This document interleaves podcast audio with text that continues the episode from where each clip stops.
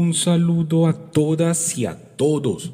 Y el día de hoy vamos a continuar con nuestro curso del Jesús histórico y ya entramos en la tercera clase. Yo soy Jairo Antonio Popó Vallecilla, licenciado en Filosofía y Estudios Religiosos y magíster en Ciencias de las Religiones. Y les estaré acompañando todo este camino en nuestro curso del Jesús histórico. Y hoy el tema principal que vamos a abordar es lo que se llama o se denomina desde la parte académica el estado de la cuestión o algunos también lo llaman el estado de la investigación del Jesús histórico. ¿Esto a qué hace referencia? Pues simplemente hacer un resumen de cómo va la investigación en torno a el personaje Jesús desde las diferentes ramas e institutos que tienen como eje central indagar, buscar e ir compilando y construyendo el personaje de Jesús. Como ya lo hemos venido diciendo en las otras clases, desde el punto de vista histórico. Y vamos a iniciar. En esta clase voy a ir nombrando algunos teólogos, tanto teólogos protestantes como teólogos católicos, porque en estas dos grandes ramas del cristianismo se ha ido desarrollando todo el vademecum, toda eh, ese gran compendio que hasta el día de hoy nos llega de el recorrido del Jesús histórico. Todo esto mm, es muy interesante porque nos va a permitir poner las bases ya no desde los métodos, sino desde el camino que los teólogos y las escuelas de teología y también escuelas de historia ya han ido recopilando dentro de sus investigaciones y del perfil que ya hablábamos en la anterior clase, esos 26 puntos en los que la gran mayoría de historiadores están de acuerdo del Jesús histórico, pues son estas personas, son estos institutos que van construyendo ese consenso para poder al día de hoy hablar de unos rasgos generales que nos permiten acercarnos al Jesús que caminó por Nazaret. Entonces, iniciamos. Es muy importante, y lo hablábamos en la clase anterior, esa distinción que se hizo más o menos a mediados del siglo XX de separar al Jesús histórico del Cristo de la fe. Esta distinción la hace por primera vez el teólogo Karl Martin August Keller, comúnmente conocido como Martin Keller. Él fue un teólogo alemán que en su libro Jesús de la Historia, Cristo Bíblico, ya nos regala esa primera herramienta para acercarnos al Jesús histórico y es poder hacer esa división del Jesús que caminó en Nazaret, que convocó a los discípulos, que fue judío, que promovió y estuvo cercano a los más necesitados desde esa instauración del reino y del Cristo, él lo llama aquí el Cristo bíblico, que sería ya el Cristo que fue construido después de la muerte de Jesús a través de la experiencia de recuerdo de las comunidades y que, como ya lo hablábamos, todo el grupo histórico ha ido descifrando que esa construcción del Cristo de la fe pues es una construcción teológica posterior a la vida de Jesús, que ha sido engrandecido, divinizado y se ha puesto a otro nivel más allá de lo histórico. Martín Keller nos dice que los evangelios no se proponen desarrollar históricamente la vida de Jesús, sino que son construcciones de fe. La historia verdadera, en este caso cuando se dice verdadera es que se puede comprobar de Jesús, para Martín Keller termina en la crucifixión. Y es lo que hasta el día de hoy todos los historiadores argumentan y es que los estudios históricos de Jesús solo llegan hasta la crucifixión. Martín Keller responde en su contexto a un grupo de investigadores que más adelante vamos a ver, que eran los llamados racionalistas o los totalmente históricos, que decían que de Jesús nada podíamos saber y que solo nos quedaba para los creyentes el ámbito de la fe, que descubrir en medio del Evangelio, en medio de esas parábolas, de esas frases, de esa construcción narrativa, era muy complicado y se hacía hasta tal punto cuando le aplicaban la lupa histórica, imposible llegar ni siquiera a una palabra o frase original de Jesús. Ya vamos viendo los extremos que a nivel histórico se han dado y que ha generado toda esta búsqueda del Jesús histórico.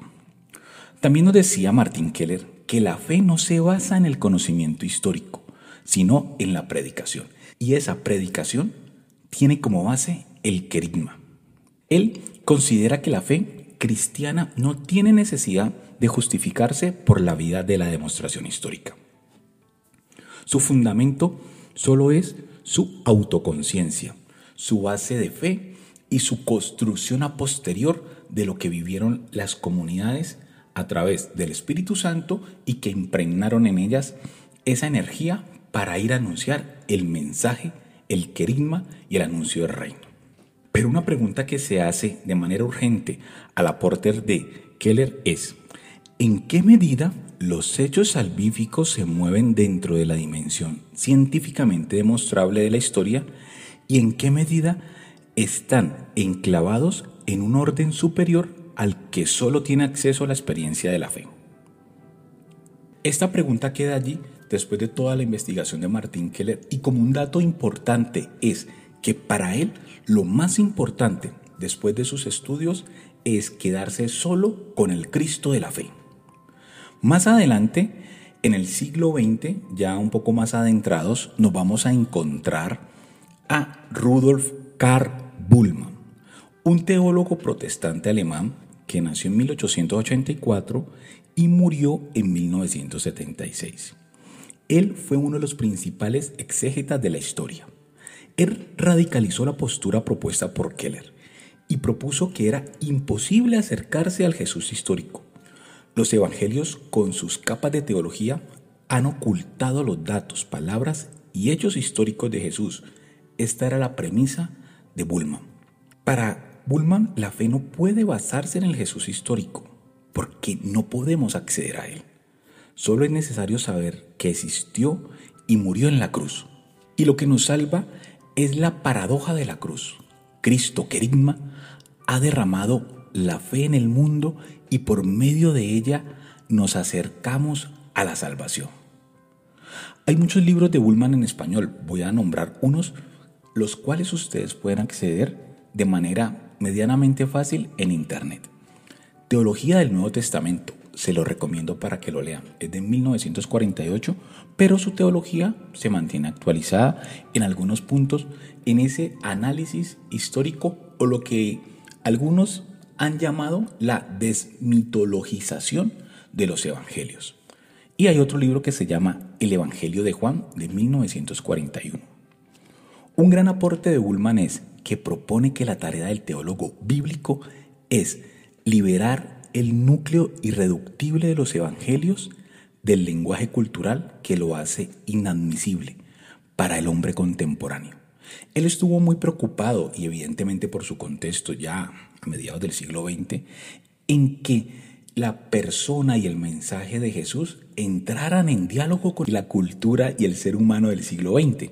Porque evidentemente con todos los desarrollos históricos, científicos y modernos, pues seguir pensando que todo lo que dice la Biblia y especialmente el Nuevo Testamento, pues considerarlo a rajatabla, de manera literal, pues ya se estaba diluyendo, ya era como agarrar agua con las manos porque los argumentos que están dentro de los evangelios cuando se pasa por el filtro de la ciencia y de la rigurosidad histórica, se diluye como entre los dedos y no le dice nada al hombre contemporáneo. Por eso Bullman estuvo muy atento a cómo unir ese mensaje que hay en los evangelios, esa propuesta de Jesús, frente a las preguntas del mundo contemporáneo. Y lo único que él en ese momento vislumbró es que se debería de quitar toda esa capa mitológica para que lo que quede sí sea posible entrar en un diálogo con el mundo moderno. Aquí, como ya lo decía, se populariza ese término de desmitologizar, pues se convierte en condición previa indispensable para la evangelización. Pero esto tiene un peligro, y es creer que el Jesús confesado no es el Jesús histórico. Y aquí hay un quiebre en solo pensar que el Jesús de la fe, el Jesús resucitado, el engrandecido, el endiosado, es la única realidad. Esto es una forma de docetismo, de quitarle esa dimensión humana a Jesús y solo creer en su divinidad. Hay que ir en este camino histórico que estamos construyendo, ir viendo también los puntos extremos y en donde también podemos coincidir en esas dos grandes líneas de unos que solo piensan en el Jesús de la fe y el otro grupo que solo piensa en el Jesús histórico. Pero no nos podemos quedar solo allí. Y cuando yo mm, entro en diálogo con algunos teólogos o cuando hago la investigación, que dentro del mundo confesional critican a Ullman, inclusive lo tienen casi como un hereje, como algo que interrumpió o que dejó un halo de negatividad en el acercamiento al Jesús histórico. Yo considero que todo lo contrario, que evidentemente quitando un poco ahí algunas reservas ¿no? De, no llevar hasta el extremo la teoría de Bullman, pero sí nos permite unas herramientas para acercarnos a los textos evangélicos y poder desde la parte histórica y también de la parte racional y de la parte teológica mirarlos con una lupa que nos permita analizar los elementos que dentro de ellos podamos diferenciar sin ningún un ataque a la religión, sin ningún ataque a la vivencia de la fe de las personas, sin ningún ataque a la historia del cristianismo, poder identificar esos condicionamientos mitológicos o esos condicionamientos de fe que sí existen, que son reales, y también ir de la manera de la historia, ir sacando de allí esas características importantes del Jesús que caminó en Nazaret, porque ese constructo que se hace de manera teórica con los textos que tenemos hasta el día de hoy del Jesús que existió, también hacen parte y dan sustento a la fe. No están en contra. Por eso es muy importante el aporte y desde mi perspectiva que ha hecho Rudolf Bullmann. Hoy no podemos quedarnos con lo que creemos que sabemos de lo que pasó en Galilea en el siglo I solo de los datos de la fe o de lo que nos llega solo por la catequesis o solo cuando vamos a las Eucaristías y el centro de nuestra formación teológica se nos queda en la humildad del sacerdote. Yo creo que tenemos que dar un paso y uno de los objetivos de este curso es poder brindar esas herramientas para que tanto el creyente y el no creyente se puedan acercar a la figura de Jesús desde los elementos que nos brindan los métodos histórico-críticos y también el análisis que a través de todo el desarrollo histórico de la modernidad, pues debe de resistir eh, el personaje de Jesús y los textos del Evangelio. Yo creo que con estas herramientas el creyente fortalece su fe, madura su fe, pasa de esa fe del carbonero a una fe ya un poco más madura que puede entrar en diálogo con las nuevas generaciones. Y el que no es creyente y me está escuchando, pues también va conociendo un poco más de ese personaje que ha modelado, que ha influenciado y que es la base de la sociedad occidental. Debemos cada vez más acceder a datos históricos para comprender mejor la fe y darle un mayor sustento para entrar en diálogo con el hombre y la mujer del siglo XXI. Yo creo que eso es un compromiso que tenemos todos los que nos acercamos de alguna manera al personaje de Jesús. Toda esa discusión que ustedes ya van identificando que se ha ido dando en el desarrollo de la cuestión del desarrollo histórico y la investigación del Jesús histórico comenzó en el siglo XVIII. ¿Y quién fue el precursor de pensarse a Jesús más allá de lo que decía los textos de los evangelios y de las cartas de Pablo, el Apocalipsis, bueno, de todos los libros del Nuevo Testamento. Pues este personaje se llamaba Germán Samuel Reimarus, un racionalista del siglo XVIII, donde él en su gran premisa dice, bueno, todo lo que dice el, el Nuevo Testamento de Jesús hay que pasarlo por la lupa del racionalismo para identificar en esos textos que hay de verdad histórica. Y por eso a partir de allí hay un gran quiebre en el acercamiento a Jesús. Antes de Rey Marus, toda la sociedad occidental aceptaba desde la primera letra del Nuevo Testamento hasta la última lo que decía como una verdad histórica.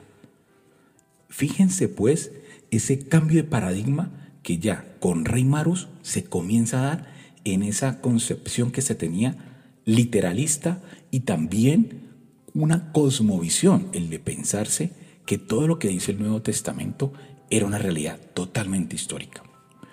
Estas investigaciones a través del tiempo se han dividido en tres grandes etapas. En la academia y en los estudios universitarios se le llama así.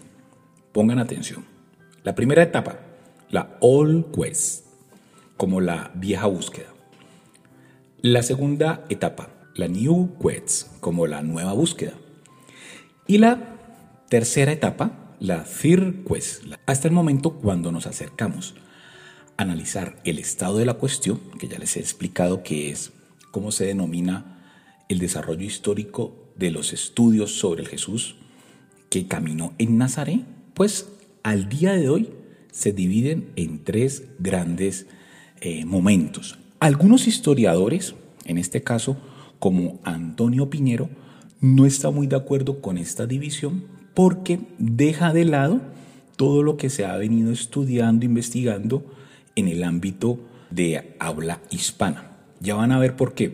Porque el primer gran movimiento de la investigación sobre el Jesús histórico aparece en Alemania y después hay un movimiento hacia el mundo anglosajón, lo que es Inglaterra y Estados Unidos, que son los que hasta el día de hoy van marcando las grandes líneas de investigación, pero han quedado por fuera las nuevas propuestas y, el nuevo material y el nuevo aporte que están haciendo algunos teólogos e historiadores de lengua hispana.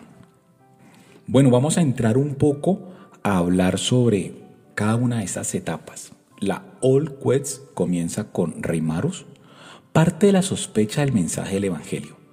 Ya no se toma a pie de la letra las verdades narradas en los textos bíblicos.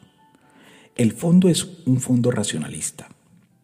Es lo que se ha denominado también desde la filosofía el deísmo. Dios existe. Para Rimaros y para los racionalistas, Dios existía, pero no se puede comunicar en la historia. Es imposible que Dios se manifieste dentro de la realidad. La revelación no es posible, por eso los milagros no existen. Esa es una de las premisas para ir quitándole fuerza histórica al tema de la revelación. Por eso la sospecha a los textos religiosos comienza desde este momento. Jesús fue un Mesías político, era una de las premisas de los racionalistas de la Old Quest. Uno de sus objetivos era liberar a los judíos del yugo de los romanos, pero fracasó. Era un profeta fracasado. ¿Por qué eh, llegan a esta conclusión en esta etapa? Porque lo mataron los romanos. Y un profeta o un Mesías que fuese asesinado, pues evidentemente no logró su objetivo. Entonces para los teólogos de la Old Quest, Jesús era un profeta fracasado. Y para construir a posteriori el relato de la resurrección, los discípulos robaron el cuerpo, reinterpretaron a Jesús desde la figura del Mesías de Daniel y a partir de ahí hicieron la construcción de los evangelios y como ya decíamos, pues bueno, en su momento Pablo sus cartas. Otros dentro de esta misma Old Quest nos van a decir que Jesús fue un profeta apocalíptico. Su mensaje central estaba en que el mundo se acababa.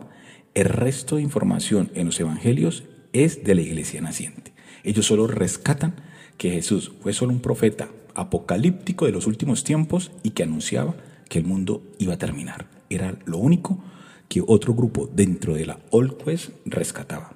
También dentro de esta franja de tiempo nació lo que se ha denominado la escuela liberal, la cual dice que Jesús no vino a proclamar el fin del mundo, sino a enseñar una moral, a que seamos buenos. Y esta moral tiene una base superior. No es un profeta apocalíptico, sino un maestro de moral. Entonces ya comenzamos a ver que dentro del tiempo del desarrollo de la Old Quest también habían esas tensiones y esas posiciones antagónicas. Spicer critica estas investigaciones diciendo que los investigadores no se han acercado a ver al Jesús histórico, sino que nos han dado su versión del Jesús, su idea de religión traspasada en la figura de Jesús.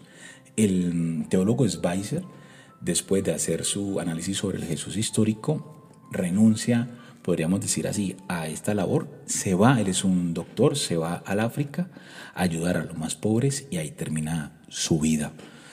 Em, y también él nos decía que Jesús encarna la idea de religión del investigador. Entonces aquí hay todo un giro hermenéutico que comienza también a nacer y es que cada vez que nos acercamos a Jesús, hay una tentación de que nosotros pongamos en el personaje que estamos investigando nuestras expectativas de lo que queremos que sea. Entonces Spicer ahí le hacía la crítica a los investigadores de la etapa de la Old Quest, diciéndoles que el Jesús que nos presentaban, en resumen, era una proyección de las inquietudes o de las necesidades, inclusive de los deseos del investigador.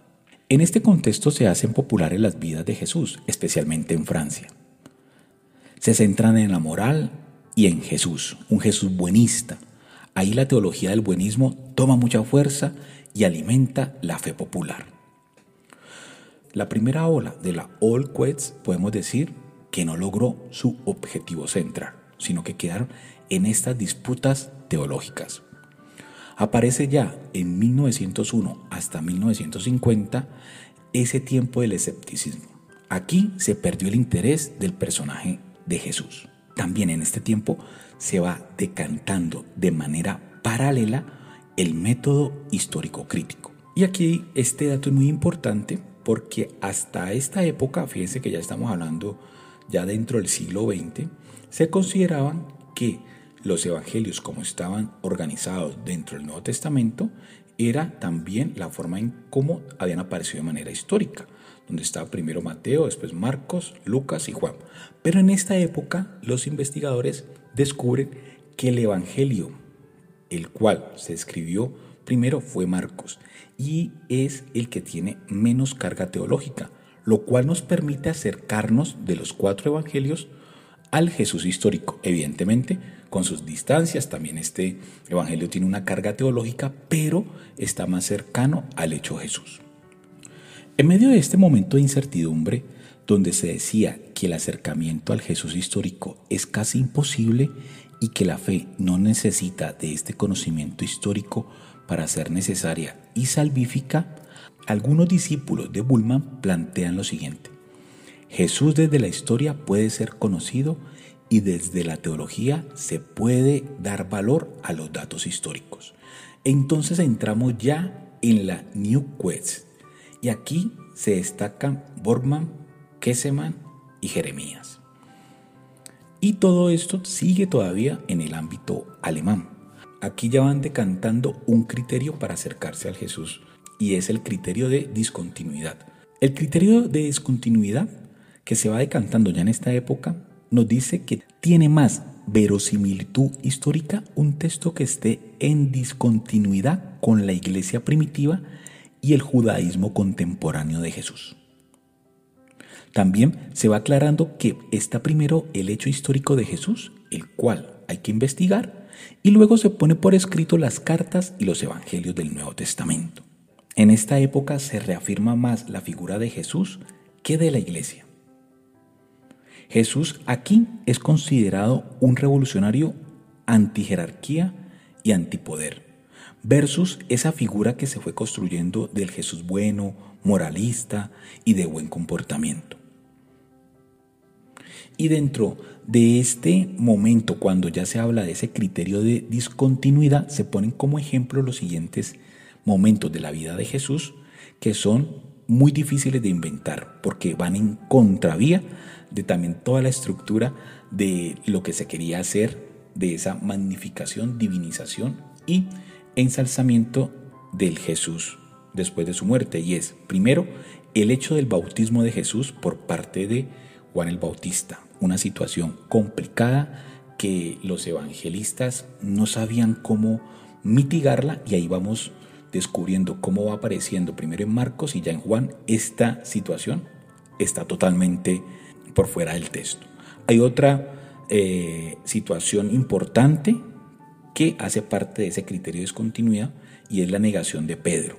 Y por último, dentro de esta etapa, también la crucifixión causaba muchos problemas para poder integrarla dentro de la vida de Jesús, porque si había sido asesinado por los romanos, pues era de cierta manera un profeta fracasado. Entonces estos tres elementos de la vida de Jesús hacen parte de la vida histórica porque causan dentro de su construcción literal pues una dificultad para los evangelistas de poder integrar estos hechos que contradicen la estructura general de una historia sin ningún tipo de percance.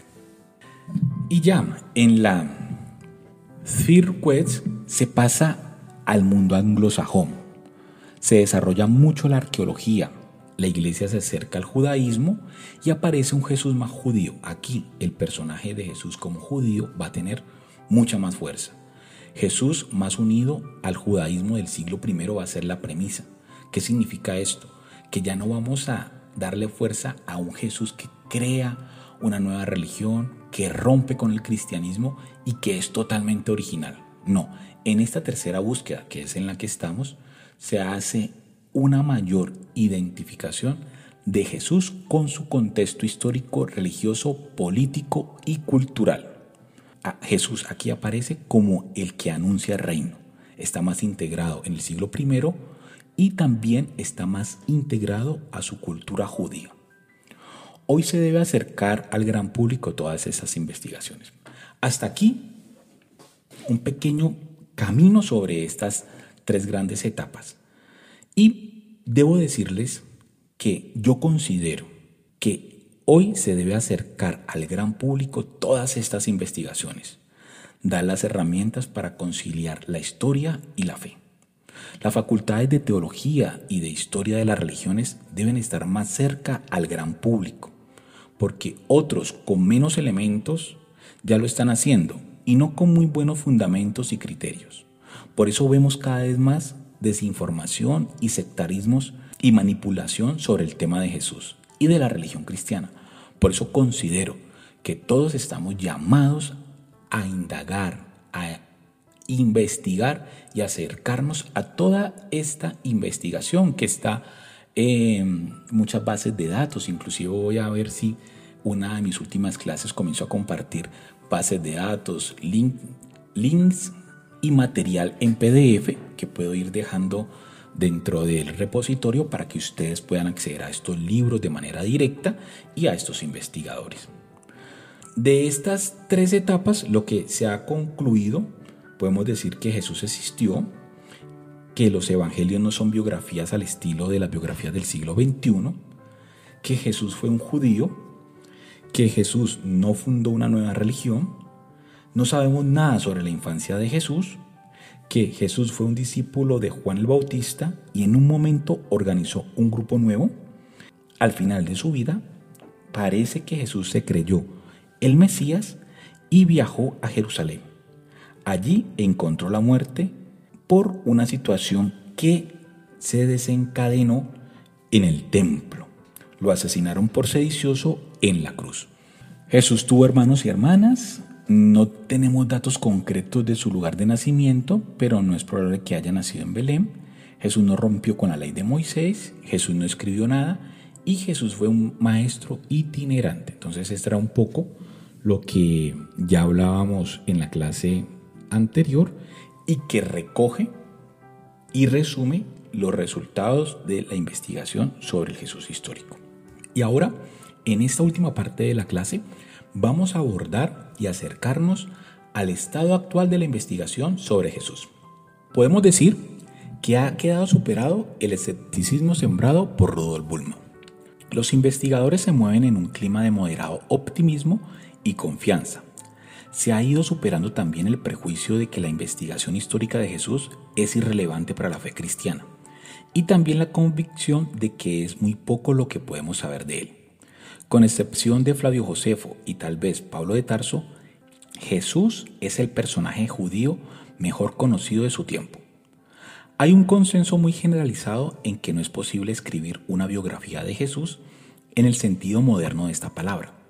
Se acepta que los evangelios, principal fuente de la historia de Jesús, recogen el impacto que produjo en sus seguidores y conservan recuerdos que nos remontan hasta él.